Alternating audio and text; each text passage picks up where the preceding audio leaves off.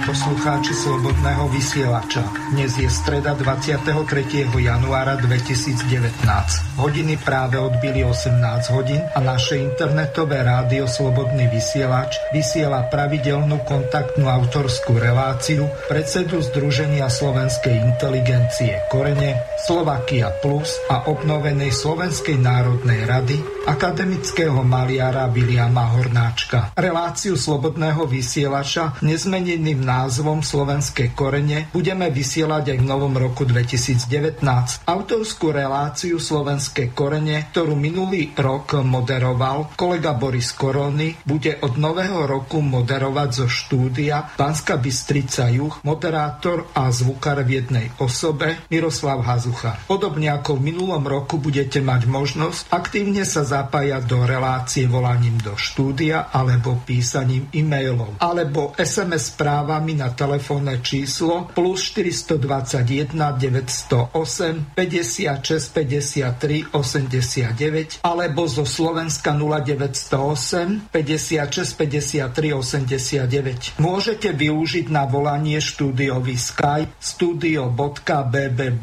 studio.bb.juh prípadne cez Jitsi Meet vo virtuálnej miestnosti SBB je veľkými písmenami. Alternatívnych možností, ako vidíte, je do relácie viac, kde môžete klásť otázky, komentovať názory nášho pravidelného hostia, akademického maliara Viliama Hornáčka. Taktiež môžete prezentovať vaše názory a skúsenosti súvisiace s danou témou relácie. S pánom Viliamom Hornáčkom nadviažeme na cyklus relácií Aké časy to žijeme. V prvej tohoročnej relácii budeme spoločne uvažovať o tom, čo je základom úspechu pri riešení takých zložitých problémov, akých sa momentálne nachádzame. Ako sú prirodzene spojené s riadením národného spoločenstva vo vlastnom samostatnom štáte. A čím sa takáto činnosť tento raz, predovšetkým pri riešeniach našich slovenských problémov, zásadne odlišuje od ich riešenia v štátoch, ktorým nám vládli iní. Aké systémy v súčasnom svete existujú. Tak ako bolo avizované v programe Slobodného vysielača, tak si v dnešnej relácii s názvom Systém ako základ úspechu povieme o tom, aké systémy v súčasnom svete existujú, ako vplývajú na presadzovanie záujmov jednotlivých subjektov. Hlavným zámerom relácie je navrhnúť pre Slovákov taký systém a takú koncepciu vlastného národoštátneho života, ktorý prirodzene vychádza z našej mentality a z podmienok, v akých v súčasnosti žijeme. Pretože sme postavili postavení slobodného a rovnoprávneho subjektu je potrebné túto novú skutočnosť čo najefektívnejšie uplatniť v našich rozhodnutiach a postojoch. Tak, aby sme naplnili nielen zmysel slovenských dejín, ale aj naše ambície byť úspešným národom s dlhodobou perspektívnou budúcnosťou. Zmysle nášho pracovného hesla náročnosť, kritickosť a tvorivosť sa budeme spoločne pýtať, prečo sa stále ešte nespráva správame tak, ako nám to umožňuje náš status zvrchovaného subjektu medzinárodného práva a navrhovať východiska.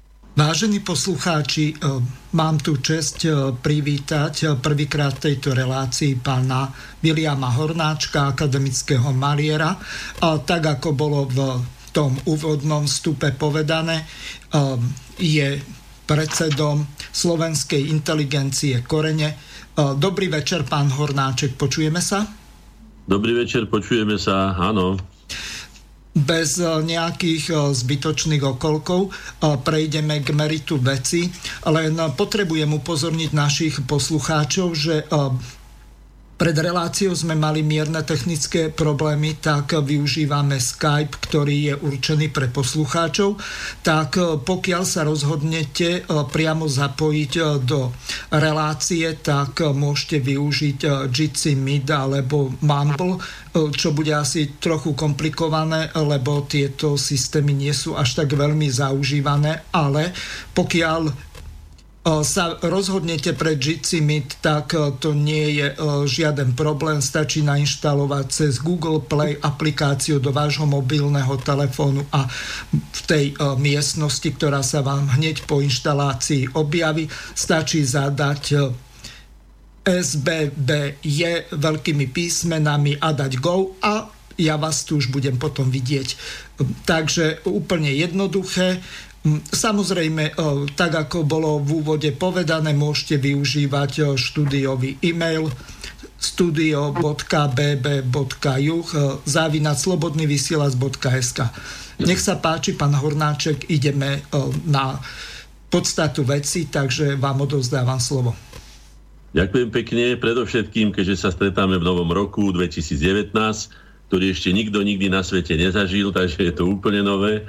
Tak vážení poslucháči slovenských koreňov, všetko najlepšie, pevné zdravie a ešte pevnejšie odhodlanie a veľa energie na cieľavedomé prekonávanie problémov v roku 2019. I, bude ich určite dosť, už minulý rok predpovedal mnohé, a ako vidíme, veci sa nečíria, ale skôr by som povedal, ešte sa viacej zamotávajú ale nakoniec, čím väčší problém, tým viac by sa mala inteligencia tešiť, lebo je to vlastne na lúskanie rebus zaujímavejší, ako keď sú veci úplne jednoduché a, a samozrejme. Hej. Inak je to také zaujímavé a symbolické, že doteraz sme mávali relácie v stredu, takže by som pripomenul, že práve v, teda v piatok sme mávali, pardon, mm a teraz máme v stredu a v stredu sa stretávali od roku 1990 aj vznikli 30. marca 1990 korene ako spoločnosť slovenskej inteligencie. Mali sme stredu o 18.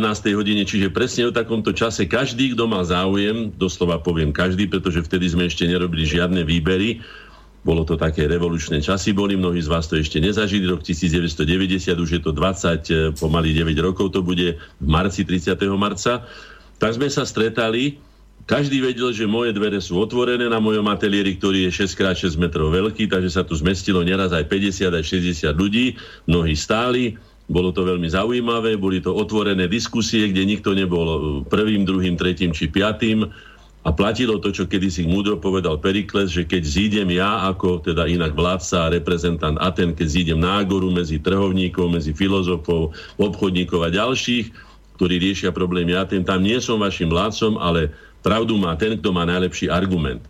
Podobne sa diskutovalo teda aj na koreňoch a mnoho razy sa nám podarilo skutočne nájsť tých spletitých vtedajších problémov aj reálne východiska, ktoré sa napokon stali skutočnosťou. Treba aj povedať, keď už som pri tomto, že ako vzniká generácia. Treba mať najprv jednu myšlienku. Tá myšlienka bola, že konečne už treba slovenský národ oslobodiť, aby si zvrchovane rozhodoval o svojich veciach sám. Boli tam všelijaké pokusy, vieme o tom veľmi dobre, potom to zase boli 10 ročia ticha, alebo nakoniec aj represí za tieto, za tieto myšlienky u slovenskej inteligencie alebo politikov. Takže idea je dôležitá. Našou videou základnou bolo, aby sme zvrchovane ako slobodný národ mohli rozhodovať o svojich veciach a vzťahoch, čo sme považovali a považujeme za základ ľudsky dôstojného života každého národa. Každému to doprajeme a myslím si, že každému to patrí a dúfam, že sa bude vyvíjať svet tak, aby to každý aj nakoniec, aj keď sú tí katalánci, alebo ja neviem, Baskovi, alebo kto teda prejavuje tento záujem, aby to mohlo sa štátoprávne vyžiť, ako sa povie vo vlastnom štáte a riadiť si veci sám. Po druhé je to program, ktorý sme si, ten program bol jednoduchý, bol, bol na jednom papieri, dalo by sa povedať A4 a v bode 4 je napísané, presne môžem to citovať, lebo som to mnoho razy opakoval, pomáhať, pripraviť Slovákov ako samostatný o svojich veciach a vzťahoch zvrchovane rozhodujúci národ. No, ako zvrchovaný o svojich veciach samostatne rozhodujúci som to, som to prehodil, hej, národ. To je druhá vec, ktorá je potrebná na vytvorenie generácie. Je to systém, pretože sa hovoríme o systéme, tak sa hneď teda na začiatku tomu hlásim. Po tretie je pravidelnosť. To znamená, že každú stredu, dlhé roky, bolo jedno miesto, to bol môj ateliér, v stredu o 18. hodine, čiže miesto, deň, čas. A potom cieľavedomosť, vytrvalosť pri plnení vlastného programu. Môžem povedať s hrdosťou za našich členov, že korene sa za tých 29 rokov bez mála nikdy neodchýlili od svojho programu, bol jasný a presný a nakoniec ho prijala aj veľká, teda rozhodujúca časť slovenskej spoločnosti, ktorá deklaráciou o zvrchovanosti 17.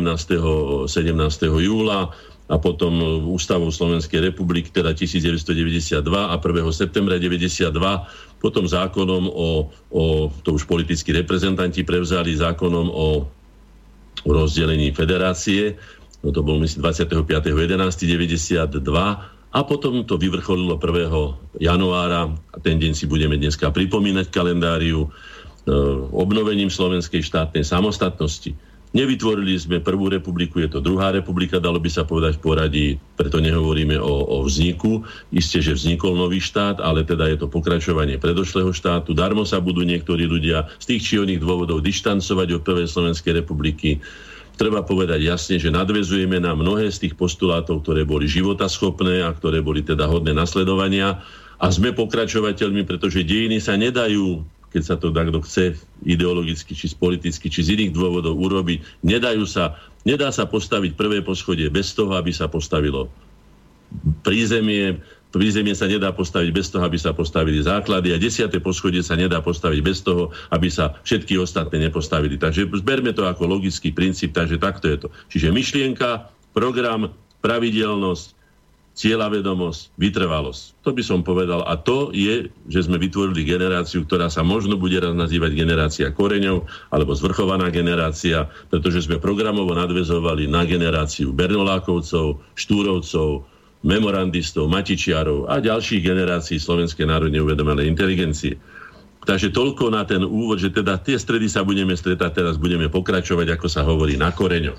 No a prejdeme spontánne e, ku kalendáriu, ktoré, ako sme si povedali, má nie je význam, aby sme si pripomínali, že prvého prvý sa odohralo to a 10. 10. tamto ale aby tá národná skúsenosť priniesla poučenie a nakoniec aj zmúdrenie pre nás, pretože sa nám veľmi, bude, veľmi ho budeme potrebovať v ďalších riešeniach problémov, ktoré sú z jednej strany prirodzené, tzv. rastové problémy, ktoré mladý štát, lebo sme mladým štátom, aj mladou slovenskou politickou e, spoločnosťou, spoločenstvom, najmladším politickým národom vlastne v našom geopolitickom priestore, ktorý má v podstate 25 rokov, dalo by sa povedať Takže tá, to zmúdrenie je na mieste a začneme hneď teda, teda no, tým, čo som si tu pripravil. A to je hneď 1. január. 1. január. No ale je tu ešte taký zaujímavý dátum, aby sme si povedali, pretože momentálne som písal do zborníka o identite na slovenskom juhu Slovákov, ktorá je svojím spôsobom ohrozovaná. Tam kriticky sme sa vyjadrovali, tak som sa dostal aj Štefanovi. A 1. januára e, 1001 Štefan z rodu Arpádovcov, teda na prelome tisícročí medzi tí, rokom 1000 a 1001 e, ako najstarší syn vojvodu Gejzu bol korunovaný za uhorského kráľa zátvorke je tu napísané alebo 25.12. Ja len poviem toľko, čo o tom viem. Ani jeden z týchto dátumov není potvrdený v archíve Vatikánu, to znamená, že môže pokojne ísť aj o ideologizovanú, to znamená, že e, e, bájoslovnú, či ako by som to nazval, bájoslovné dejiny alebo dejepisectvo, historiografiu, čiže tento program, ktorý Maďari oslavujú teda ako, ako najvýznamnejší sviatok, hádam, hej, svoj, je nie doložený.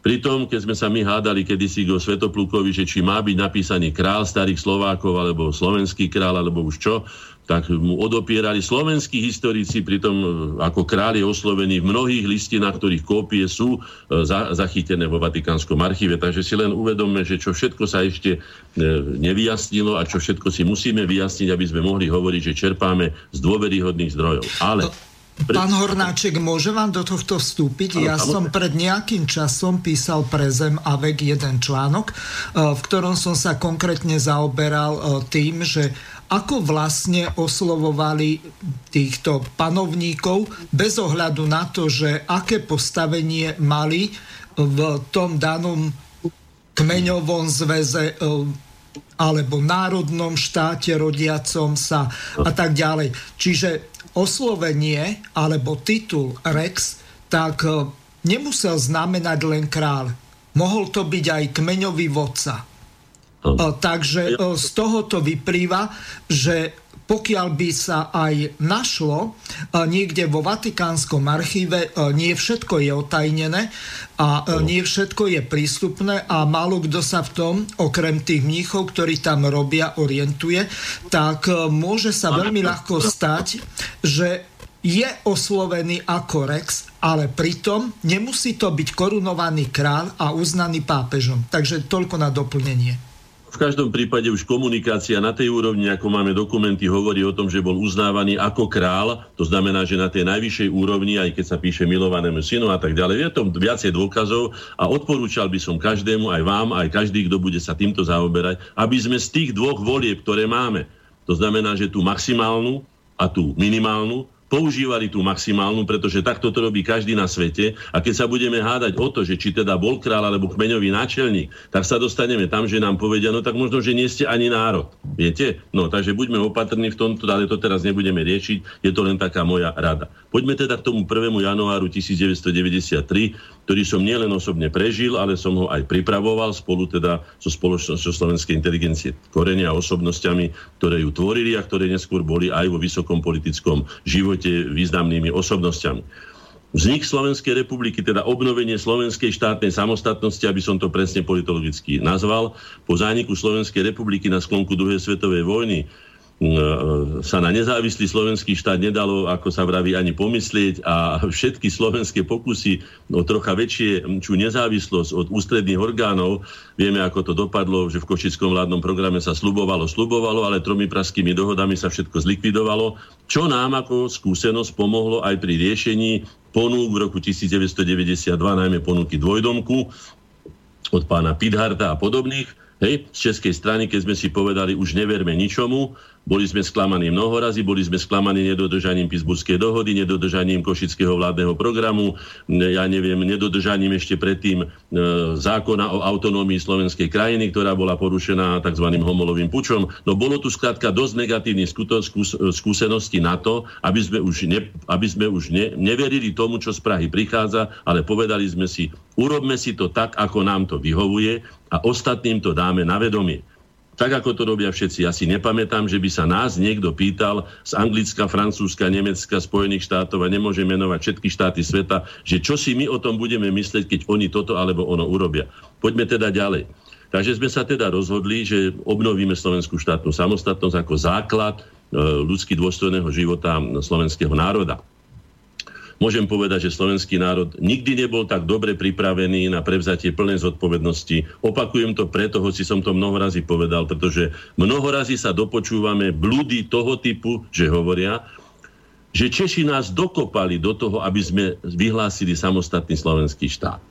Nie je to pravda. Slovenský národ bol zrelý na to, doba bola zrelá, okolnosti boli priaznivé, robili to aj iné štáty, ktoré obnovovali svoje, svoju štátnu samostatnosť od, od ja neviem, Kaukazských republik cez Pribalské republiky, ale nakoniec aj v Juhoslávii až na to, že my sme vtlačili tejto, tejto, tomuto procesu znovu získania národnej slobody a štátnej samostatnosti, kultúrny rast, to znamená, že u nás neprišlo k žiadnemu krvi prelievaniu a ničomu, na čom má veľkú a podstatnú zásluhu aj slovenská inteligencia, pretože my sme viedli tie najväčšie zhromaždenia, napríklad za zvrchované Slovensko, kde bol prezentovaný stôl národnej dohody, kde si podali vtedajšie e, tie relevantné politické subjekty ruky na znak národnej dohody, čo prijal národ, vtedy to plné námestie SMP okolo, ja neviem, 40 tisíc ľudí, tam sa, ja neviem koľko presne, ale viem, že to bolo plné, prijal to značenie, máme z toho fotografie, sú záznamy, video a tak ďalej. Ale prečo hovorím o tomto, o tomto dátume? Aj preto, že systém, a dostávame sa k tomu, čo je podstatou toho, prečo to k tomu budem smerovať, všetko, čo sa tu dneska povie, systém e, štátnej reprezentácie e, by vyžadoval, aby sa tento všade na svete, na Deň nezávislosti by sme to mohli nazvať, hej, považuje za najväčší štátny, najvýznamnejší štátny sviatok všade na svete. A povedzte mi, ako sa u nás oslavuje tento sviatok. U nás nenájdete nikoho, mám tu telefon, ale musím to zrušiť. Pardon, áno. Áno, zruším, zruším, zruším. A, to znamená, že aký je to systém štátnej reprezentácie, aký je to príklad pre ostatných občanov Slovenskej republiky, keď síce je deň otvorených dverí na Národnej rade, kde niekto je, niekto nie je, hej, ale podľa môjho názoru malo byť nastúpená Slovenská národná rada celá, 150 poslancov, ktorí nie sú teda práve chorí. Vláda Myslím to zrušiť to. No, dobre. E, pán Hornáček, e, poprosím dobre, vás, ale... ten to, telefon si prepnite na vybračné zvonenie. Dobre, už je to skončené, som to... No. Mám len kvôli 93-ročnú mamu a keby sa dá čo stalo, Aha, tak to pardon, poviem. sa. Nechám aj vysielanie a utekám, keby sa dá čo stalo. Len kvôli tomu to mám. No, poďme teda k našej problematike. Aký je príklad slovenských politických reprezentantov, ktorí sú, myslím, že veľmi slušne platení, za to majú iné výhody a nezmôžu sa na to, aby boli príkladom pre celý slovenský národ a keď už nie ráno, po Silvestri, ako sa vraví, ale aspoň po obede, by som to tak odhadoval na tú druhú hodinu, keď ešte je trošku svetla na tú hodinku, hodinku a pol sa stretnúť na hlavnom námestí, kde sa tvorili dejiny, povedzme Bratislave, všetci zaspievať si hymnu Slovenskej republiky a povedať pár slov, ako sa vraví, od srdca, čo nám to prinieslo, ako to chápeme, e, čím nás to obohatilo, a, a čo, čo chceme s tým robiť ďalej, o tom budeme hovoriť, to je už ten systém pokračovania. Takže toľko k 1. januáru, aby som to nejako nepredlžoval. V roku 1849, 1. januára, v druhej bitke pri Budatine cisárskej jednotky generála Kristiana Geca slovenských dobrovoľníkov porazili košutovské gardy a obsadili Žilinu. Toto hovorím preto, že to bola jedna z mála úspešných operácií, ktoré sa slovenským dobrovoľníkom podarili a treba si to príjmať, alebo teda si to, si to pripomínať, aby sme si uvedomili, že aj v takých ťažkých časoch sa našli ľudia, ktorí boli odhodlaní e, položiť život za národnú slobodu, hoci len slúbi o národnej slobode, lebo vieme, že vtedy ešte teda nebolo dosť času, čas nebol dozretý na to, aby Slováci mali vlastný samostatný štát. Hoci jeho predstavitelia, teda najmä generácia Štúrovcov, už bola na to pripravená, ale národ ešte nebol ako celok pripravený a ani doba nebola zrelá na to, aby sme mohli a napriek tomu sa nevzdávali, takže keď niekto hovorí, že je to dnes zložité, ťažké a neviem aké všelijaké stena a vzdycha, tak mu poviem len toľko, že všetci, všetci pred nami to mali nepomerne ťažšie a zložitejšie ako my a že my nemáme morálne právo e, sa vzdávať a našou povinnosťou je z hľadiska toho, čo sme už vyštudovali, na akej úrovni sme a skutočne oproti svetu nemôžeme hovoriť, že sme nejaký zaostali, sme, sme rovnoprávnym národom, sme pochodili svet, či už ako politickí predstavitelia, poslanci alebo inak. A môžem povedať, že nikde sme neboli zahambení tým, že by sme boli menej vzdelaní ako kdekoľvek inde na svete. To znamená, že áno, boli sme najlepšie pripravení a bolo to najlepšie rozhodnutie, ktoré sme mohli toho 1.1.1993 urobiť. Ešte tu mám jednu takú malú poznámočku. Štefan Bočkaj, 1.1. narodený a tak ďalej v 16. storočí. Bočkaj nechcel, aby z jeho odboja príliš profitovali Turci a preto uzavrel s Habsburgovcami mier a tak ďalej. Ale je zaujímavé, že na fotke, respektíve na riti niekde je, má tureckú šablu v ruke, zohnutú. Hej?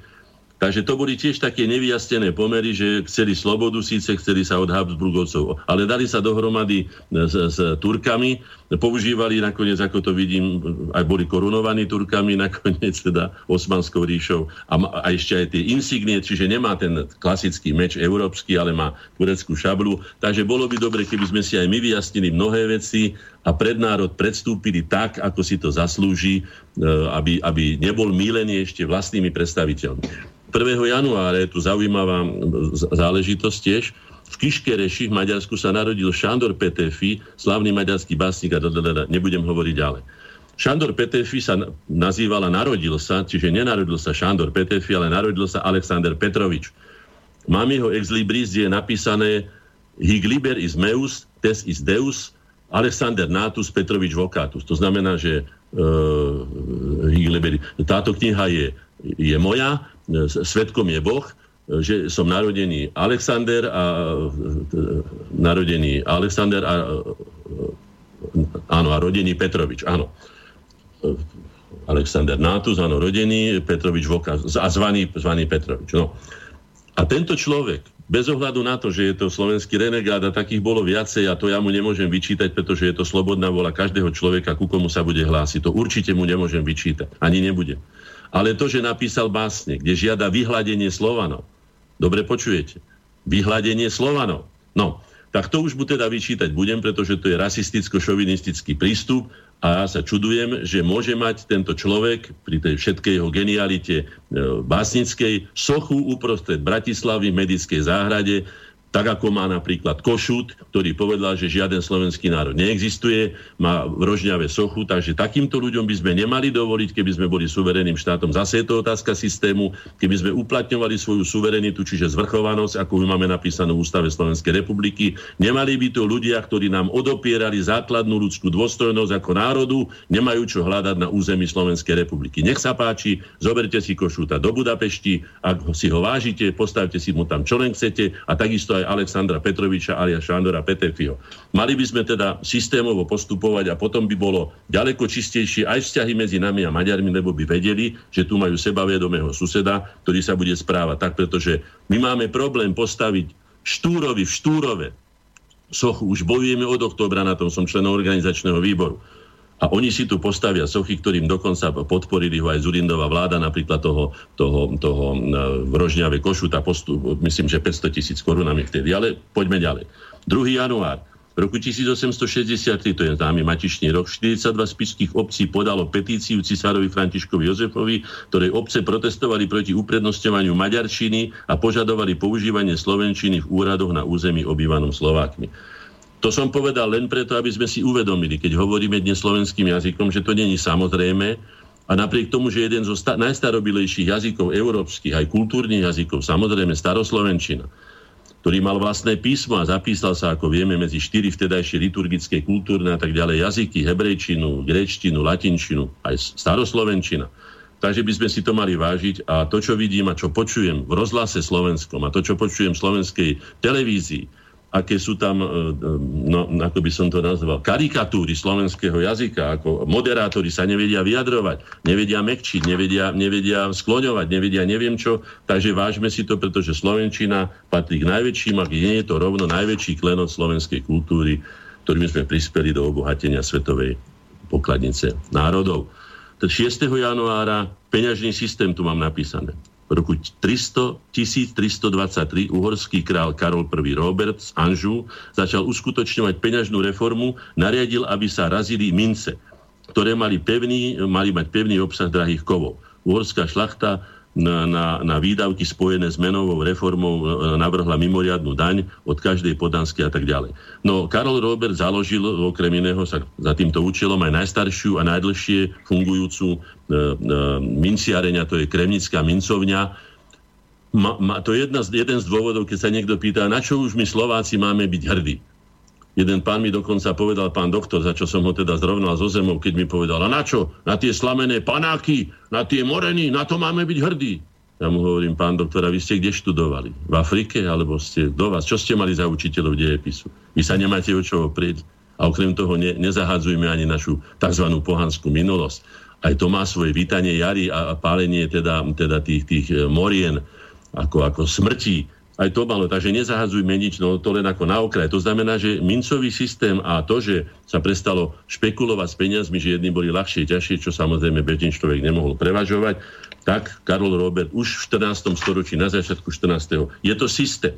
Inak je zaujímavé, prepačte, že si to teda pripomeniem, že žiaden zo slovenských, či už kniežat alebo kráľov, nerazil mince to by bolo treba si dobre premyslieť, pouvažovať o tom, prečo sa to tak stalo, pretože už pred nami a najmä tu v Bratislave, kde bola najväčšia raziareň mincí keltského opida, Keltov teda, prečo sme teda túto tradíciu, ktorá je veľmi dôležitá pre správu štátu, čiže pre systém riadenia vzťahov ekonomických a, a finančných v štáte je veľmi dôležitá.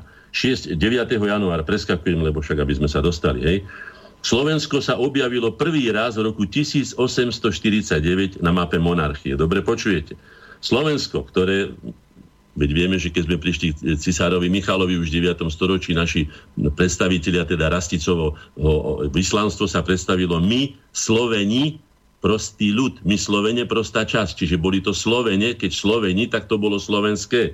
Čiže Slovensko existovalo už pra, pra, pradávno ale objavilo sa oficiálne na mape monarchie až v roku 1849. No, to len dávam, to je taký svojím spôsobom paradox, aby sme si vedeli uvedomiť aj s tými mincami, aj s inými vecami, že sa musíme prezentovať ďaleko aktívnejšie a môžeme sa prezentovať oprávnenie a patríme k málo národom, ktoré si nemusia vymýšľať dejiny. Nemusia si ich vymýšľať, ako si ich vymýšľajú Maďari a robiť blúdy, alebo ja neviem čo všetko. S tým sa stretávame veľmi často. Aj tým, čo som povedal o tom Štefanovi, že to nie je nikde zachytené. Ale oni to oslavujú a je to hotovo. Ich to nezaujíma, čo si iní myslia. 11. január. Systém e, likvidácie oponentov. Zase sme pri systéme. V Bratislave začal pôsobiť zmenkový súd. E, nie, nie, pardon.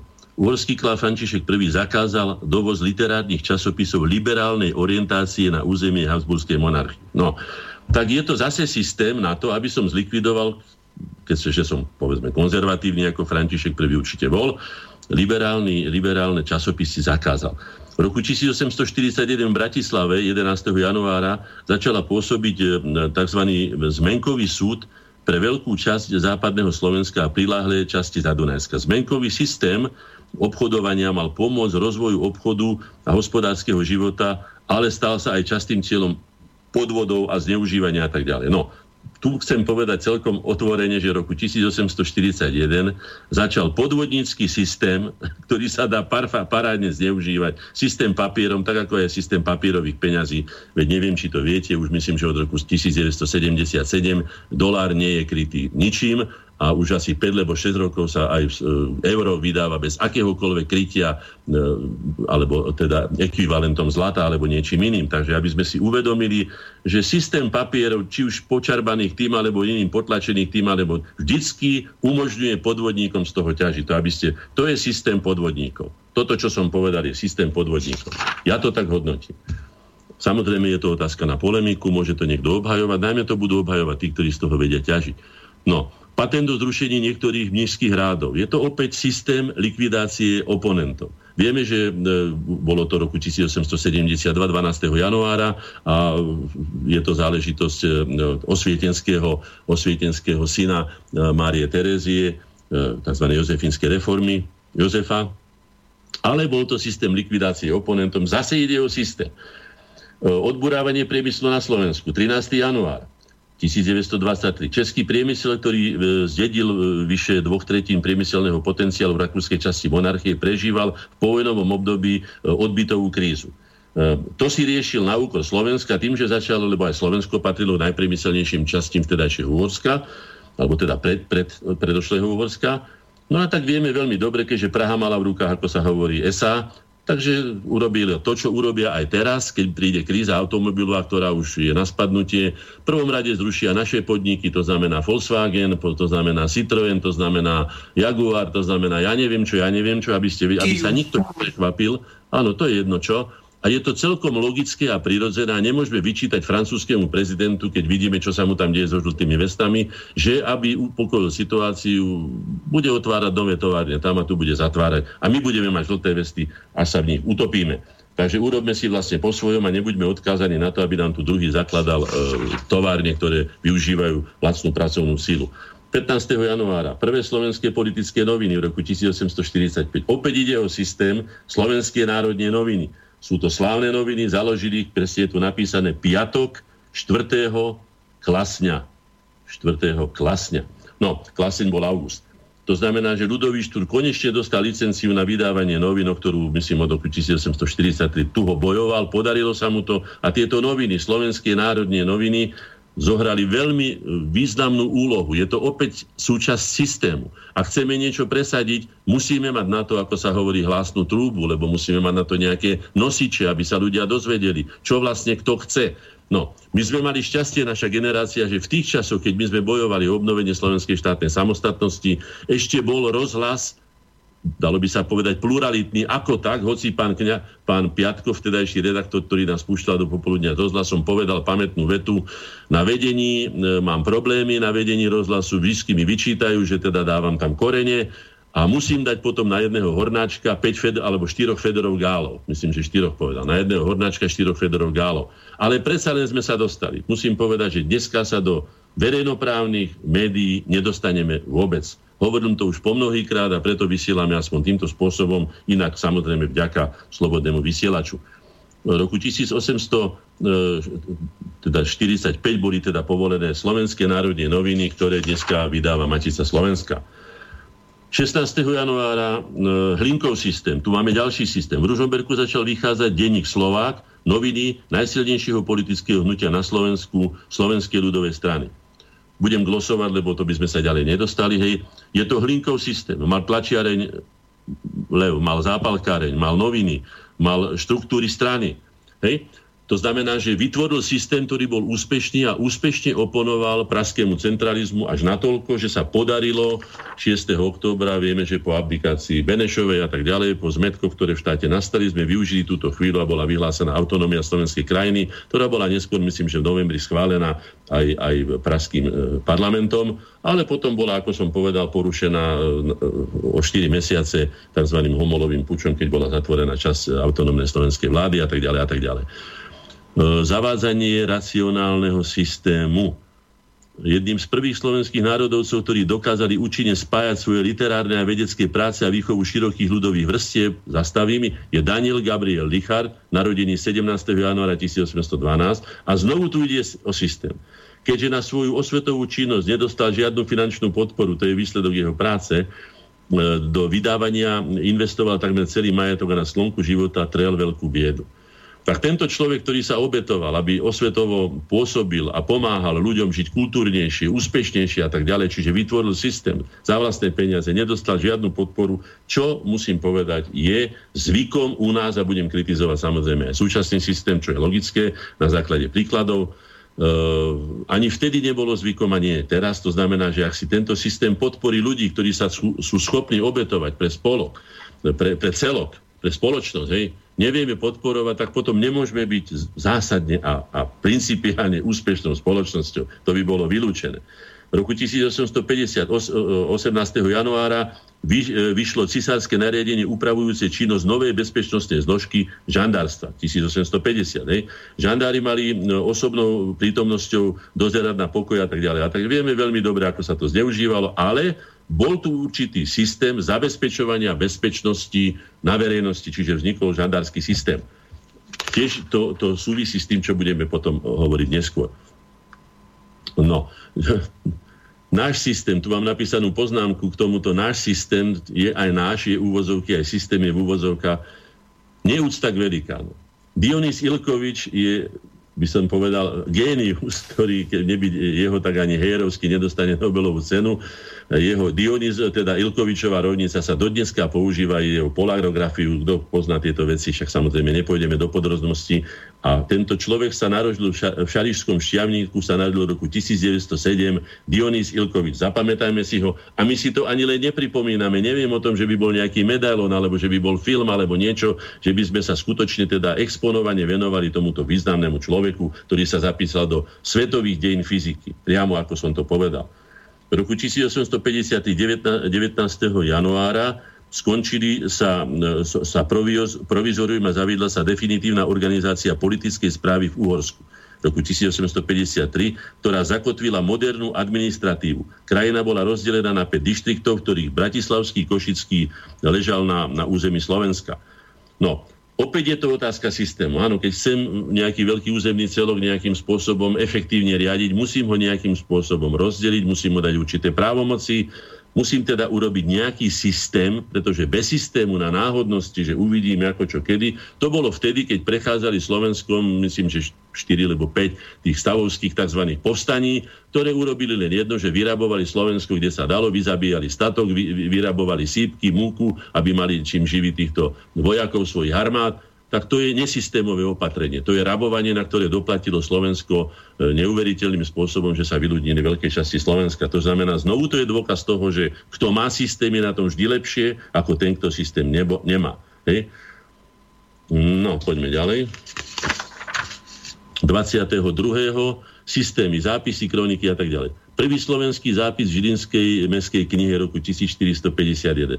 Vieme, o čo ide. Prvý slovenský, že sa Slováci domáhali rovnoprávnosti s tzv. nemeckými hostiami, tak ako to Ludovít prvý povedal, a zariadil potom to, aby sa aby sa percentuálne, alebo teda pomerne boli zastúpení aj Slováci, aj, aj Nemci, aby ten slovenský živel nebol teda utlačený. Čo sa bohužiaľ deje do dnešného dňa, svetkami sme e, odnárodňovanie Slovákov na slovenskom juhu, mali sme o tom celú konferenciu na Univerzite Mateja Bela 4. decembra minulý rok a budem zborník, ale o tom budem informovať neskôr.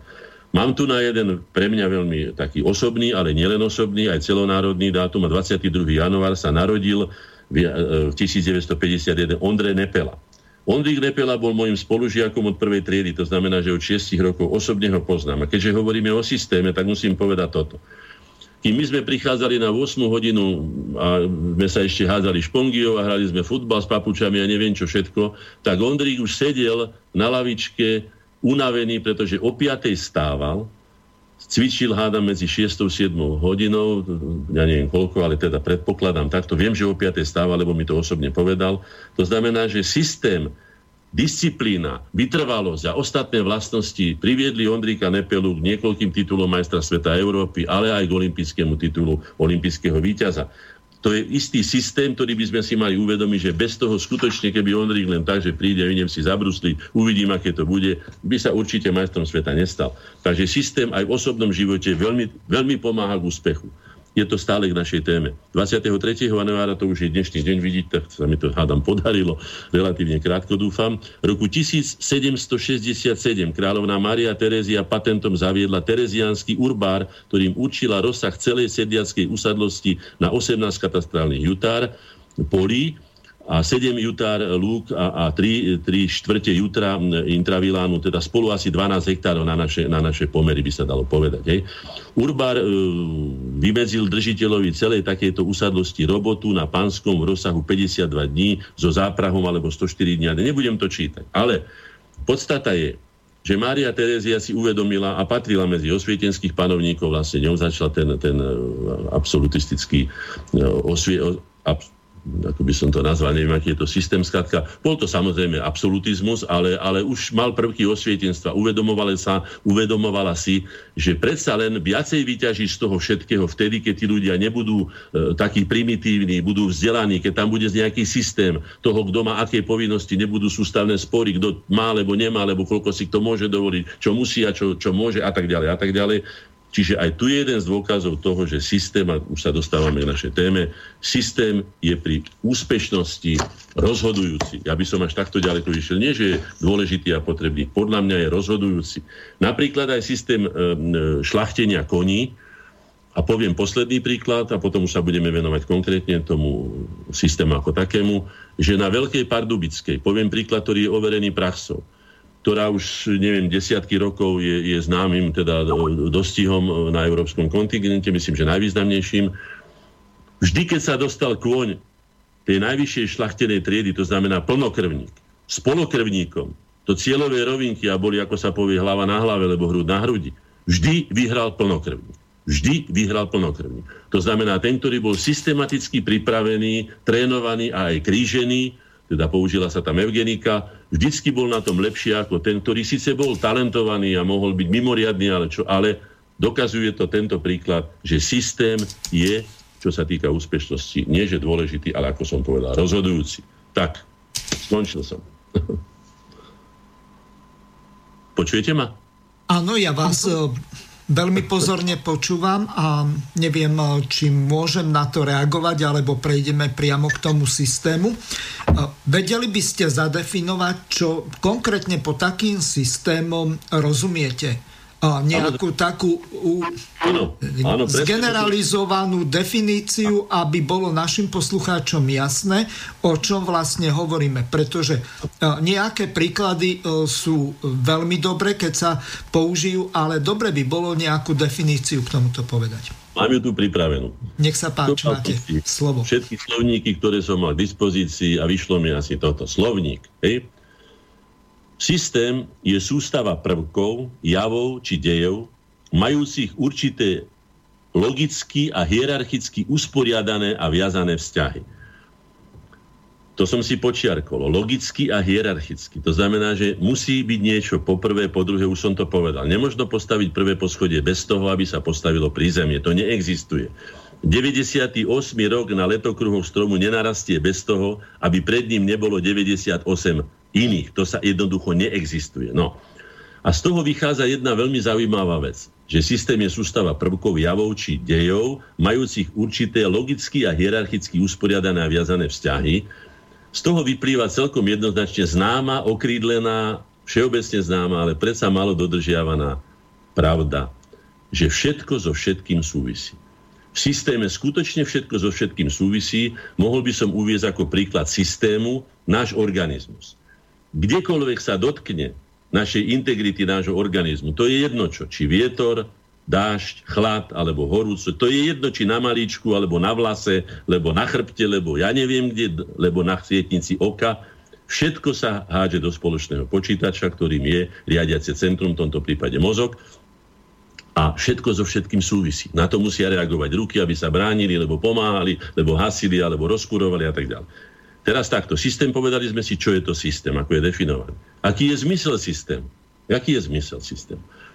Zbaviť sa náhodilosti pri vykonávaní určitých úkonov. To znamená zvýšenie efektívnosti, výkonnosti. Poviem to na takom obyčajnom príklade, lebo myslím, že tie príklady by bolo asi potrebné povedať. Hej.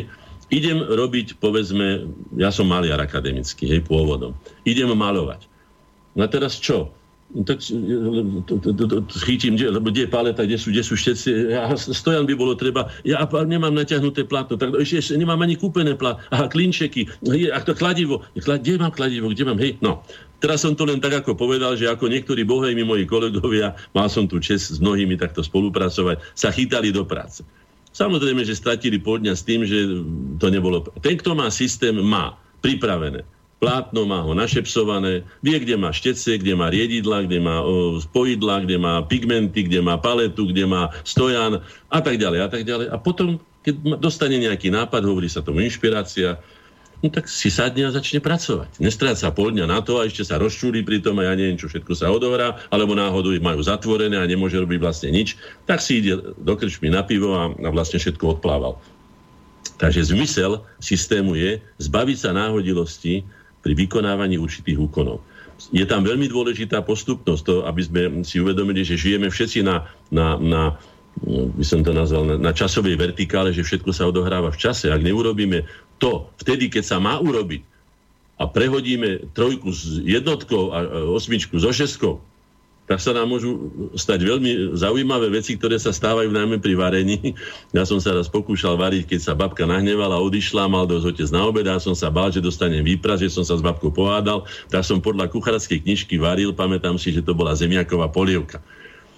A všetko sa mi tak zgrclo aj to mlieko, čo som... Urobil som to presne podľa toho, si sa, ale nevedel som to, že otec to povedal do úzaho, prosím ťa, to, to, to, čo to tá babka navarila? Hovorím, neviem, babka odišla, no skrátka to len, aby ste vedeli. Čiže áno, postupnosť je veľmi dôležitá a doma systém, ako napríklad moja žena, tak tá dokáže urobiť za pár chvíľ, alebo moja tetka na Orave dokázala na peci, na dedinskej peci, uvariť nedelný obed, samozrejme bol jednoduchý, ale predsa len na jednej náruči dreva, ktorú si viete predstaviť, koľko asi klátikov sa zmestí žene do ruky, ktoré priniesla zo šopy, položila si a na tom uvarila nedelný obed. Ja by som možno spotreboval, ja neviem, pol voza dreva, no, alebo niekto kto iný.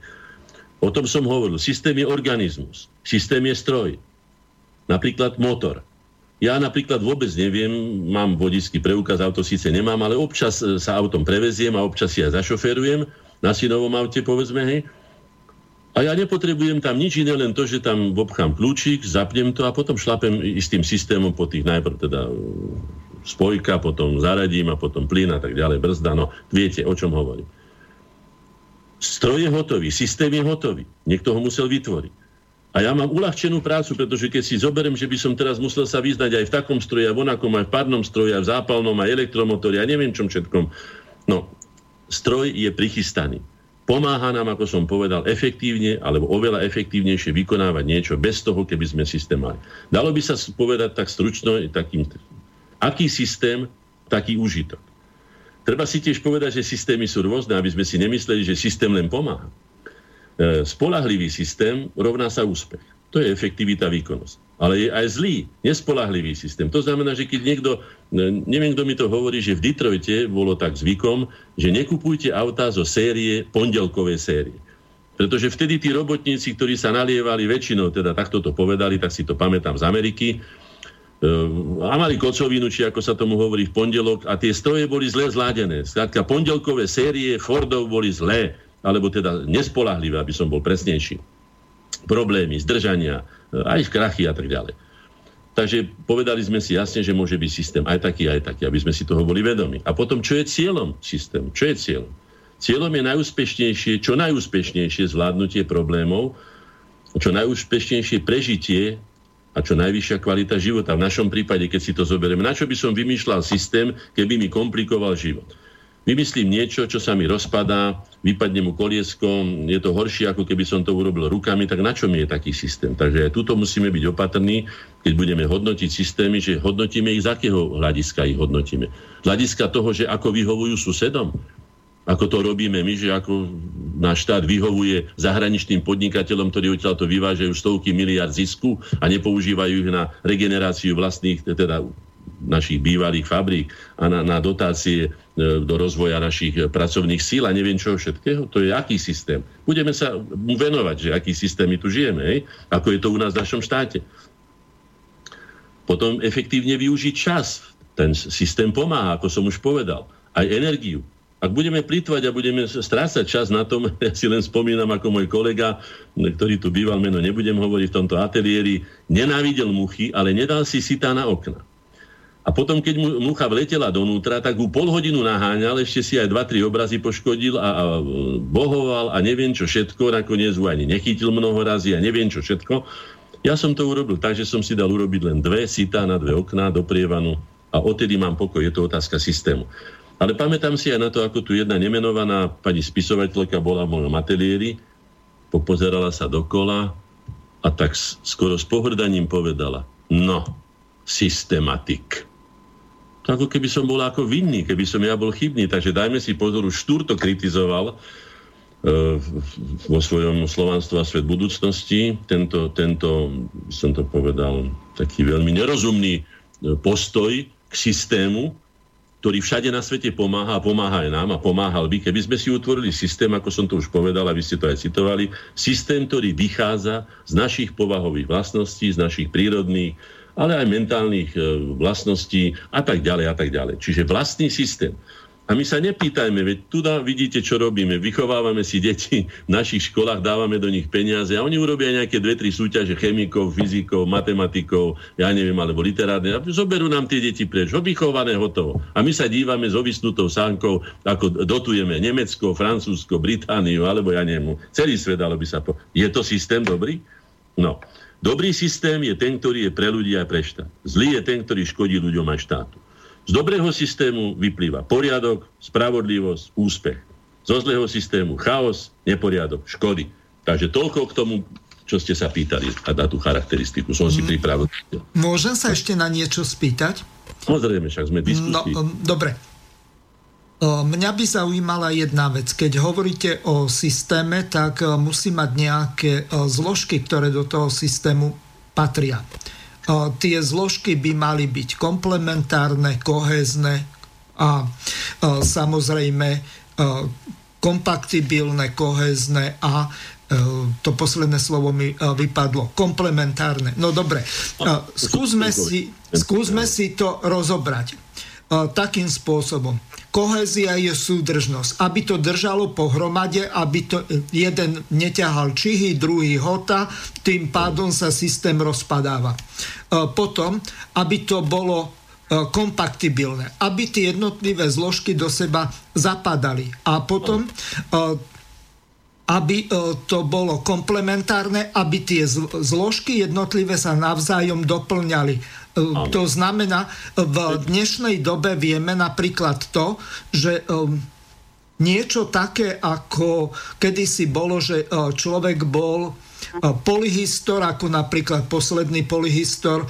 zomrel niekedy v časoch Márie Terézie, volal sa ehm, Matej Bel, podľa neho je pomenovaná Bystrická univerzita, no. tak o tom sa hovorí, že bol po, posledný polyhistor. Čiže vo všetkých tých jednotlivých vedných odboroch sa e, orientoval a dokázal udržať špičku v dnešnej dobe, vzhľadom aká je úroveň dnešná, e, myslím rozsah poznania, e, náročnosť a tak ďalej, tak človek nedokáže viac vládnuť ako jeden, maximálne dva odbory, aby dokázal byť tom odbore veľmi dobrý, ak nie úplne excelentný. Takže uh, skúsme rozobrať uh, tieto Môžeme jednotlivé zložky toho systému a skúsme to preniesť o tej technickej stránky na spoločnosť. Dobre. Ja budem samozrejme dávať radšej príklady, pretože to je ľuďom bližšie a v podstate to povie takto. Keď som definoval ten systém, tak ste na začiatku počuli, že logicky a hierarchicky usporiadané a viazané vzťahy. To znamená, všetko, čo ste povedali, je tam povedané v tejto definícii. Je pochopiteľné, že tie veci so sebou súvisia, ako som to zhrnul potom, že všetko so všetkým súvisí. Systém je uzavretý celo. Systém je uzavretý. Aj my žijeme v systéme, ja teraz prídem k tým druhom systémom, ktoré som si napísal. Hlavným systémom, úplne hlavným, dominantným, ktorému všetko podlieha, je systém života a sveta. To znamená všetko, čo tvorí vesmír. Aj tzv. neživá, hoci ona není neživá, pretože tiež má energiu, ale to nebudeme teraz takto filozoficky rozoberať. Aj tá živá, to znamená vnímajúca, majúca vedomie a tak ďalej, príroda, to všetko tvorí systém života a sveta.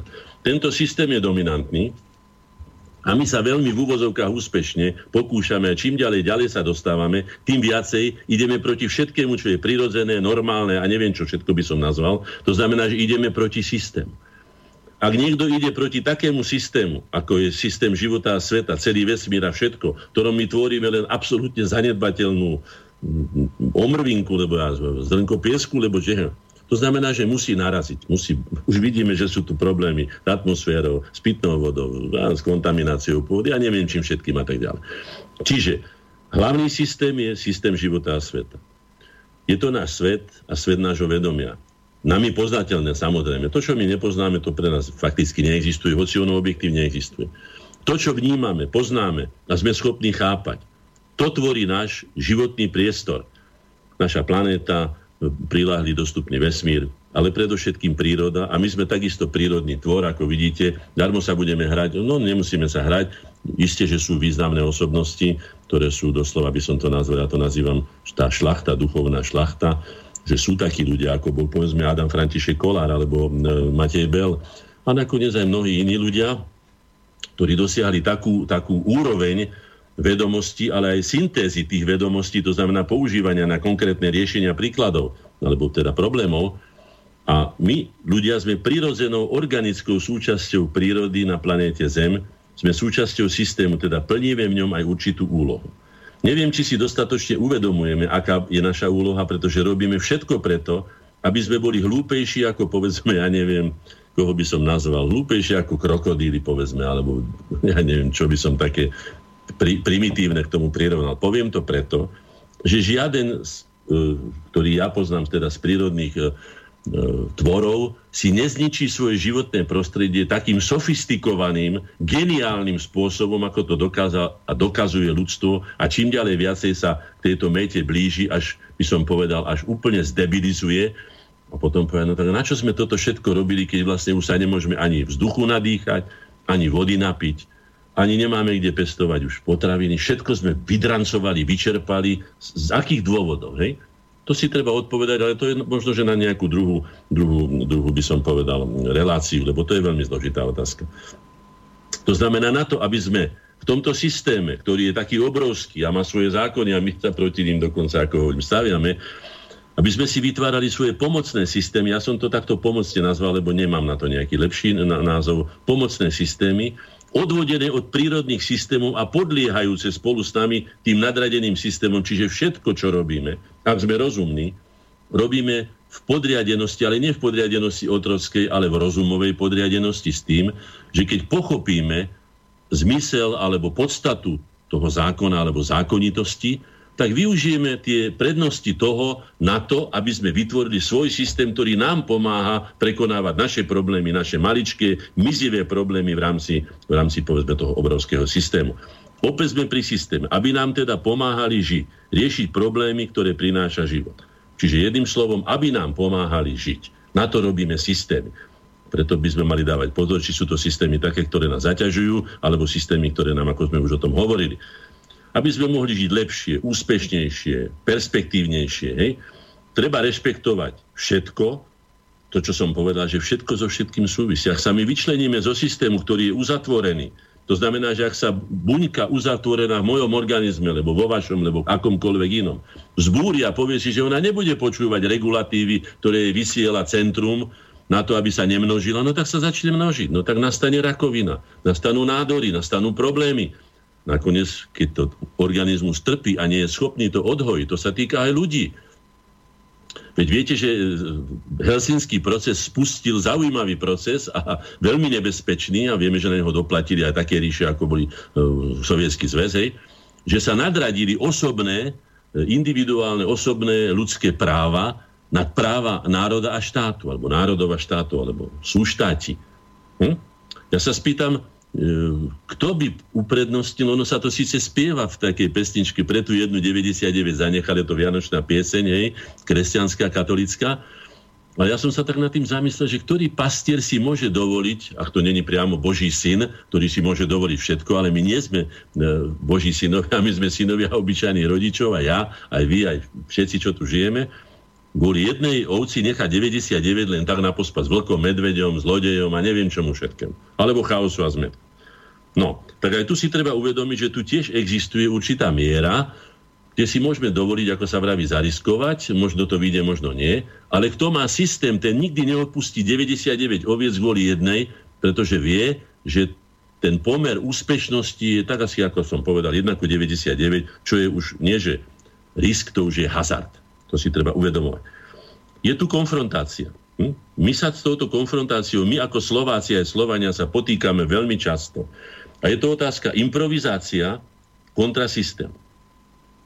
Na začiatku, keď sme založili Slovákiu plus v 92.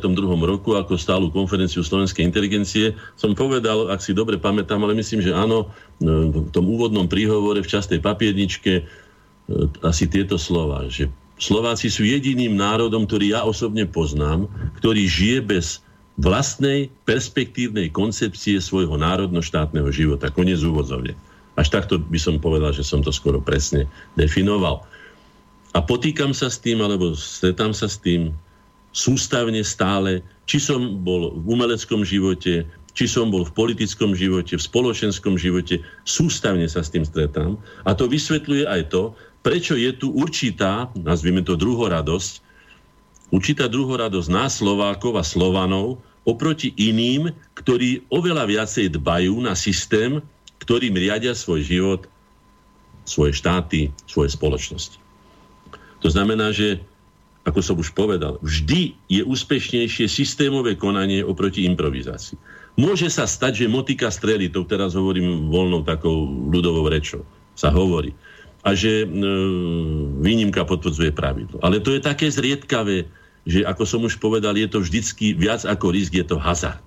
Tak dávajme si pozor, pretože my keby sme mali systém, akože ho nemáme do dneska deň, ani ústavu vlastnú nedodržujeme. Už som tu kritizoval mnoho razy, mali sme na tú tému na právnickej fakulte um, konferenciu, že sa nesprávame ani ako zvrchovaný, ani ako demokratický, ani ako právny štát. A obhájil som to tam pred Čičom, profesorom Chovancom a ďalšími ústavnými právnikmi, ja, akademický maliar, som obhájil túto pre mňa smutnú a ťažko počúvateľnú tézu, že žiaľ nedodržiavame ani vlastnú ústavu ako takú. Tak sa pýtam, ako môžeme mať rešpekt u druhých ľudí, ktorí nás sledujú, a sledujú nás, by som povedal, takmer pod mikroskopom, pretože viete, že keď sa na Slovensku dačo zlé udeje, hoci takých vecí, ako je zavraždenie novinára alebo iného, sa niekde úplne aj, aj by som povedal, v strašnejšej forme udialo, veď si len zoberme, čo sa v tom Turecku udialo na tej saudsko-arabskej ambasáde a tie, tie videá o tom rozštvetení a ja neviem čom všetkom, zhanobení tej mŕtvoli toho človeka sa dostali do,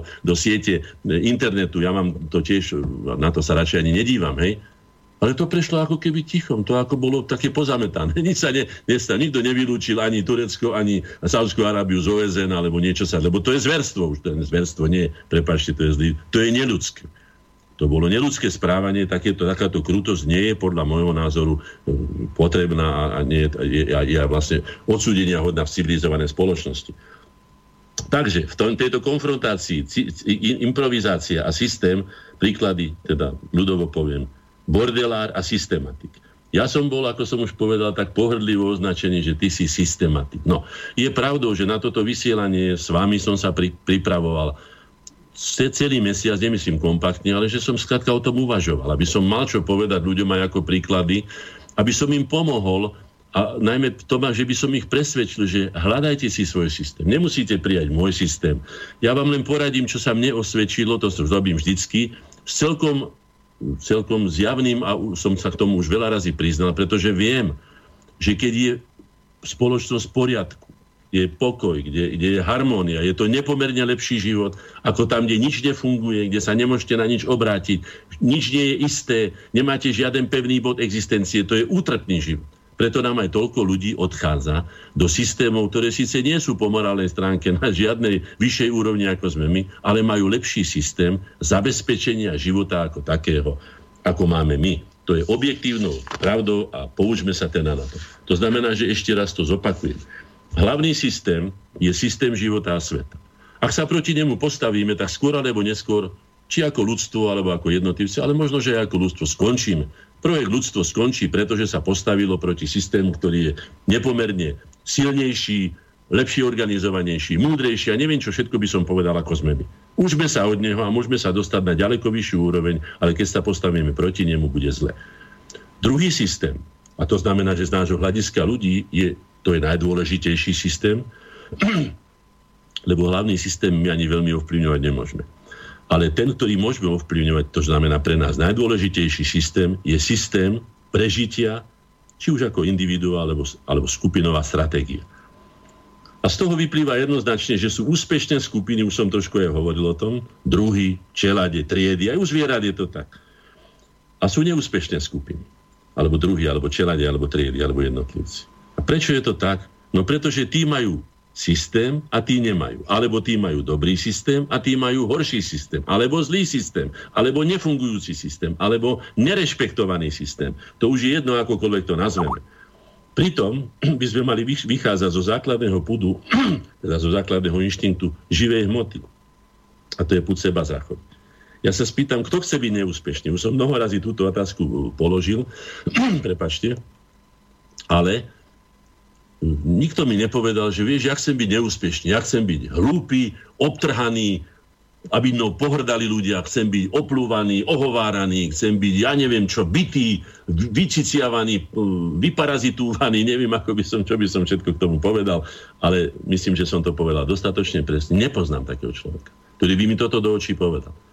Pritom, keď sa pozerám len na tú módu, povedzme, kam ťahá niekto, no kto je to? No tak tie veľké e, firmy, e, ktoré majú obrovské žiariče na, na propagandu určitého spôsobu života. Pozrite sa, ako, už som o tom hovoril, ale zopakujem to, lebo ma to stále mi to, ne, ne, nedá mi to odpoveď na moju otázku. Po celé dejiny, ako poznám, a poznám aj dejiny módy, ľudského obliekania a tak ďalej, vždycky sa ľudia, najmä mladí ľudia, ktorí sa chcú prezentovať, ktorí sa chcú a musia byť nejakým spôsobom sa páriť, no, pokračovať v živote uhladený, úhľadný, pekný, učesaný, oholený, oblečený, vylízaný, ak sa povie, vyčistený, krásny, peknočky. Hej? Dneska sa pozrite. V tejto zime, ktorá je tu, my tu máme minus 6, vy tam máte možno ešte viacej, alebo menej teda, holé kolena. Uvedomujú si tí ľudia, čo to znamená pre tie kolena stať na tých zastávkach alebo vôbec tejto zime? A prečo si balíme kolena? Vedia niečo o tom, čo je to ako tie choroby ortopedické a tak? Nevedia, zrejme, nikto im to nepovie.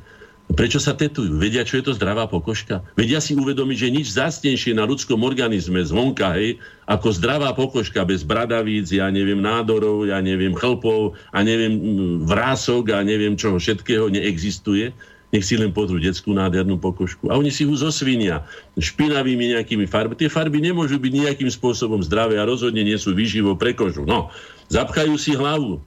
Choď po prechode. No ako môžeš so zapchatou hlavou ísť cez prechode, privedieš do nešťastia seba aj toho nešťastného šoféra, ktorý ak ťa zrazí na, na prechode, tak e, dostane 5 rokov basy. Toto všetko sa tu odohráva. Sa pýtam, kde to má logiku? Nerobí si niekto z nás ľudovo povedané srandu? Nerobí. Nepoužíva nás ako marionety a ako hlupáčikov, ktorí to my všetko toto a si myslíme, že sme bohy ako in, preto som nazval aj týchto ľudí, že keď sú in, tak sú asi indiáni, hej, ale v tom nechcem sa dotknúť indiánov, pretože to bola jedna nádherná prírodná civilizácia, ale teda tak, ako sa to pejoratívne používa. Čo to sú, že, že byť in? Človek by sa mal o seba starať, veď to je jeho základnou. Pozrite sa na takú mačku, tá sa pol života len vylizuje, čistí. Pozrite sa na vtáčiky, čistia si perie. Hej. Majú systém a chce byť úspešný, tak si musí namastiť perie, musí si ho čistiť od špiny, musí sa prichystať, musí byť, skrátka, musí mať systém prežitia. A my ideme, ja sa pýtam, ideme to nie je produktívny systém, čo tu žijú títo ľudia, o ktorých som hovoril, teda veľká časť mladej generácie, aby som negeneralizoval, to je kontraproduktívne. To nepracuje na užitok, ale škodí tomu, kto to vlastne zle naplánoval a tu sa dostávame aj k tomu, že kto vlastne tieto systémy tvorí. Kto tvorí tie tzv. trendy, tie, tie, tie globálne trendy. Samozrejme, že vieme určité mená alebo určité skupiny ľudí, ktoré majú toľko peňazí, že si môžu dovoliť ovplyvňovať verejnú mienku už pomaly na celom svete. Sú aj globálne médiá, vám to nemusím hovoriť. Hej? Ale ja ťažko mohol by som niekoho usvetiť, lebo nezaoberám sa špeciálne týmto, ale rozhodne viem, že niečo, nejaké centrum degenerácie ľudstva, dobre ma počujete, čo hovorím, centrum degenerácie ľudstva zámernej, tendenčnej, zámernej degenerácie existuje. Jedna zo základných téz je, a už som to počul od rímskeho klubu, už som to mnoho razy počul, je zmenšiť počet obyvateľov z, ja neviem, z tých terajších 7 či koľko miliárd na zlatú miliardu. Sú iné té, ale budem hovoriť len o tejto jednej, to je v takom rozpone, ktorý nám to pomôže lepšie pochopiť. No ale akým spôsobom sa zbaviť 6 miliard ľudí? To je 6 tisíc miliónov ľudí. To je niečo obrovské. Okrem toho, tí ľudia majú určitú kapacitu aj intelektuálnu. Ja som to mnoho razy povedal, že jeden človek môže byť taký, ako ste povedali vy, že génius alebo čo, ale dohromady všetci ľudia na svete vedia všetko. Ten vie v tom niečo, v ten hentom a dohromady vieme všetko na to, aby to ako tak fungovalo to ľudstvo. Ešte aspoň ako tak. No a keď my sa zbavíme, ja neviem, štyroch petín, alebo koľko, alebo šiestich sedmín, tak, tak ako budeme vyzerať? Veď to bude mrzák, to, bude, to sa nedá len tak. Ale niekto je netrpezlivý, pretože mu zavádzajú na cestách, zavádzajú mu už aj vo vesmíre, pretože už je to smetisko nad našou hlavou, už je tam tisícky všelijakých satelitov alebo všelijakého šrotu, už nevidíme poriadne na hviezdy. Skrátka, komfort života sa znižuje. To, čo som povedal, platí, že, že konáme proti systému ktorý nás stvoril, ktorý je systémom, ktorého sme len drobnou súčasťou. No. Dobre, tak toľko by som povedal. Je to, mám toho na srdci veľa, ale bol by som rád, keby aj ľudia sa zapojili prípadne. Nech sa páči. No, ľudia sa zapájajú, len e, ja som e, čakal, že e, kedy skrátka dokončíte vaše myšlienky, aby som vás neprerušoval. Máme tu jednu otázku od poslucháča Petra. Ten, ten nám píše nasledovne. Zdravím vás, pán Hornáček. Relácia, predpokladám, nie o efektívnom varení obeda na malej noši dreva. Mala by byť o vysvetlení slova, nemala by byť o vysvetlení slova systém, to 90% ľudí chápe. Zaujíma nás teda systémová alternatíva pre Slovensko, ako zmeniť spoločenský systém s využitím pozitív bývalého systému, toho súčasného s eliminovaním jeho negatív. Ako vybrdnúť e, z okov po prevrate 89, po obrovských škodách, rabovania v období mečiarizmu, dzurindizmu, ficizmu a teraz esetizmu. Zo... Dobre, ďakujem. Áno, Môže... môžete reagovať. Áno, samozrejme. No. Predovšetkým to, čo som povedal, platí. Každý musí vytvoriť systém, každý má nejakú, nejaké mentálne vlastnosti, väčšinové. Isté, že 5 miliónov Slovákov nie sú rovnakí, to je jednoznačné, ale je jeden fakt, objektívny fakt, že Česi sú iní ako Poliaci, Poliaci iní ako Maďari, Maďari iní ako Nemci, Nemci iní ako Francúzi a tak ďalej by som mohol pokračovať. Nebudem hovoriť, že Afričania sú iní ako Číňania. Je to tak. To znamená, že to, čo vyhovuje Eskimákom, určite nevyhovuje ľuďom v strednej, e, povedzme, Afrike. To, čo vyhovuje Číňanom, neviem, prečo by malo vyhovovať nám a tak ďalej a tak ďalej. Akože to je pravda. Čiže na tomto trvám. Teraz vychádzam z toho, kto sme, sme sa definovali, už sme mali národný charakter, mentalita a tak ďalej, sme mali samostatné relácie, takže pán si to môže vo vašej, ako sa povie, tej, tom archíve vypočuť. Áno, môže si to, je to tam. Ale predsa len, poviem takto. Sme polnohospodárska civilizácia alebo kultúra. Ako to nazvete. Keď hovorím o kultúre, tak hovorím o tej duchovnej oblasti a keď hovorím o civilizácii, hovorím o technológiách a o tej nadstavbe, skôr by som povedal fyzikálno, matematicko, chemické a tak ďalej. Čiže tej praktickej časti o tej duchovnej. Ale to je v podstate, sa to prepája, ako som povedal, že všetko so všetkým súvisí. To znamená, že žijeme systém, ktorý nám naoktrojovala západná časť našej civilizácie európskej, to znamená, že západný svet. Vieme veľmi dobre, ako to začalo o združením uhlia a ocele a tak ďalej a tak ďalej. Nebudem to EHS a tak ďalej, to všetko vieme. A vyústilo to do jedného, jedného projektu e, Európskej únie, ktorý nám bol ako taký hotový, nami neurobený, nami neoponovaný, nami neschválovaný, bol nám ponúknutý ako taký s tým, že v podstate po tom rozpade bývalého systému, ktorý bol, vo východnom bloku alebo sovietskom bloku, nazvime to ako chceme, e, ponúknutý ako, ako nie že jediná alternatíva, lebo alternatíva nemôže byť ako jediné riešenie, že ako že nič neexistuje. Ale akože by neexistovalo. Samozrejme, že existuje.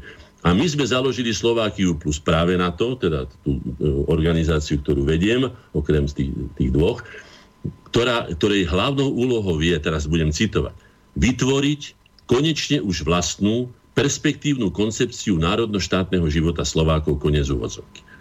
O tom sme urobili 23 konferencií, ak si dobre pamätám, myslím, že áno. Vydali sme 52 e, e, publikácií, alebo okolo 50 teda, 52 myslím. Tam je to všetko povedané. Napríklad Národná štátna stratégia Slovenska, štátna doktrína Slovenskej republiky. To sú samostatné 150 stránkové veľkého formátu A4 E, dokumenty, ktoré sme odovzdali ako prvé predstaviteľom Slovenskej republiky. To znamená, že e, predovšetkým výkonnému aparátu, čiže dostával predseda vlády, ministerstva, štátni tajomníci, ale aj poslanci, Národná rada Slovenskej republiky sú v knižniciach ako povinné výtlačky. To znamená, že my sme toto už, čo ten pán hovorí, že isté, že ja som použil ako príklad, bolo by zbytočné dehonestovať ma tým, že budem hovoriť o doške dreva, ale tam to začína. Pretože čistota našej planéty, aj pre toho pána Petra odpovedám ja, začína čistotou v mojom ateliéri, na našom dvore, na našej ulici, v našom meste, v našej dedinke. Takto to začína. To nie, že očistíme naraz planétu. Takže preto som použil moju tetku, ktorá bola pre mňa príkladom úspornosti, racionality a systému, ktorým dokázala niečo, čo napríklad ja by som nedokázal. No. Takže toto je, čo som povedal. Môžem aj samozrejme, mám tu na konkrétne veci. Samozrejme, Pán Hornáček, máme aj ďalšie e-maily. Ďalší poslucháč píše. Pán Hornáček zo Slovenska sa stala v rámci geopolitického systému kolónia Európskej únie a Spojených štátov. Zaujíma nás poslucháčov, ako postaviť život občanov Slovenskej republiky na ekonomicky lepšiu úroveň, pretože aj keď znalosť histórie Slovákov je dôležitá, národ sa z nej nenaje analýz v mnohých reláciách je neúrekom. A doporučujem radšej nepoužívať slovo všetko preto, je to typické pre politický retorický klam. Skúste sa prosím venovať téme. Ďakujem. No ako nerozumel som, čo je to všetko preto, to v akej súvislosti? Mm, to ani ja. Možno, že ten poslucháč bude reagovať a vysvetlí nám to. Dobre, ja vám poviem takto. Väčšina týchto ľudí, čo takto telefonujú, žiada jednu vec čarovný prútik. Poviem im to celkom otvorene, aj keď sa im to vôbec nebude páčiť. Žiaden čarovný prútik predovšetkým neexistuje, nežijeme v, v ríši rozprávok a to, čo som povedal, sú všeobecné, nevyvrátiteľné pravdy, ktoré platia všade v civilizovanom, úspešnom svete. Keby boli dobre počúvali, boli by našli tam mnoho inšpirácie na to, čo máme urobiť. Ale poďme teda ku konkrétam, hoci nie som ekonóm a nie som, ale mám riešenie aj v tejto oblasti, pretože som predsedom kde aj pán profesor Stanek, alebo ja neviem, rôzny profesori ekonomický, pán profesor Husár a ďalší. Takže ja som si toho načítal a urobil som si svojím spôsobom viacero vysokých škôl na koreňoch a na našich konferenciách. Takže poďme k tým konkrétam. Keď mi túto otázku položila pani Kudehuve Kalergi, vtedajšia komentátorka rakúskej televízie, tu na v ateliéri v roku 1992, ako vy Slováci chcete ekonomicky obhájiť svoju existenciu v samostatnom štáte, keď nemáte skúsenosti, ja neviem, čo všetko je. Ja som je na to povedal zhruba toto, čo poviem aj týmto pánom. Hej? Slovák mal od nepamäti, ako sme zistili, už naše gény tu na boli, hoci nie ešte ako Slováci, ale teda naši predkovia, ktorí sa tu živili a dokázali sa živiť aj lovom mamutov, alebo aj, aj v dobe ľadovej a dokázali sa tu potom prispôsobiť aj, aj do tomu, že začali pestovať a chovať a neviem čo všetko. To znamená, naši priami predkovia tu žili už pred zhruba 30 tisíc rokmi. To znamená, že v paleolite Dobre počujete, to sú genetické výskumy. Čiže obhájili sme si toto miesto, ktoré sa dnes nazýva Slovenskom, pretože Slováci, dnešní Slováci alebo ich predkovia sa najviac zapísali do dejín tejto zeme, najviac ukultivovali a oprávnene dali svoje meno. To znamená, že pani Kalergy som povedal toto. Slovák mal od nepamäti svoju vlastnú zem. Na tej zemi si choval svoju vlastnú kravu. A z tej kravy si vlastnými rukami dojel mlieko a z toho mlieka nám smotanu vyše tisíc rokov vždycky niekto zlízal. A sme tu na pani Kalergy. A vy mi chcete povedať, že keď budeme mať ako zvrchovaný národ vo vlastnom štáte tú smotanu k dispozícii, že budeme na tom horšie, ako keď sme ju nemali? No, to je moja odpoveď. A teraz poďme aj ku konkrétnym veciam. Volajú mi z Helpy, pani Vavelová. Pán Hornáček, keby ste to videli. Lúky zarastajú, nepasie sa, e, neorie sa, Trninou to zarastá. Polovica ľudí z hore hronu, to je hladová dolina, už je v Anglicku, už je hentam. A druhá polovica je na, na, na, na vyšetreniach, alebo ja neviem, rovno na kliniku. Pýtam ma, čo vám odpadli ruky? Alebo vám vypadol mozog z hlavy? Alebo ste zabudli, ako to vaši starí rodičia a rodičia vedeli a dokázali? Alebo čakáte na čarovný prútik a lietanie týchto pečených holubov? Takže čo sa čudujete? Všetko vieme. Aj tí páni, čo mi volali, vedia všetko presne, len treba urobiť jednu vec – zahodiť systém. Ešte sa vrátim k tomu, že ten systém, ktorý nám vnútili, ako teda jediný možný, a my sme ho ale prijali, to znamená, že nevyhovárajme sa. Boli sme jediní, vážení páni, ktorí ste teda oponovali, poviem vám to takto. 1. mája roku 2004 na Devíne, na Devínskej kobile som zvolal ľudí, elitu Slovenskej národne uvedomelej inteligencie, bolo to 183 osobností, kde sme urobili Devínskú prísahu a ja som začal tú slávnosť týmito slovami. V tento deň keď Európska únia vstúpila na výsostné územie Slovenskej republiky, nezostáva nám už nič len naša vôľa, naše schopnosti, aby sme a tak ďalej a tak ďalej nestratili svoju identitu, svoju kultúru a, a tak ďalej a tak ďalej. Aj samozrejme svoju ekonomiku ako podstatu toho všetkého. To boli slova pravdivé, dneska už aj druhý hovoria to isté, vtedy sme prebehli novinami, že čo si to my dovolujeme, my sme vstúpili predsa do Európskej únie. Hovorím, nie, boli sme anektovaní, pretože mám tu na, e, na stole položenú ako výstrahu bielu knihu, ktorú sme napísali do európskych štruktúr. Všetky naše kapacity, ktoré máme v priemysle, v polnohospodárstve, rozvoje, všetko sme napísali. Hej. To znamená, že len prišli a vybrali si tie hrozienka, toto chceme, toto nie. Pritom aj pri tej privatizácii došlo k podvodu z politickej zo strany politikov, že sa privatizovali najlukratívnejšie podniky, miesto toho, aby sme si lukratívne podniky prinášajúce užitok nechali pre štát a jeho povinnosti, ktoré má voči občanom a ostatné nefungujúce ponúkli tým, ktorí si chcú vyskúšať, či sú dobrí podnikatelia a ktorí chcú byť skutočne tzv. strategickými partnermi a nie, ako to v skutočnosti bolo, novými vlastníkmi toho, čo vytvorili generácie Slovákov.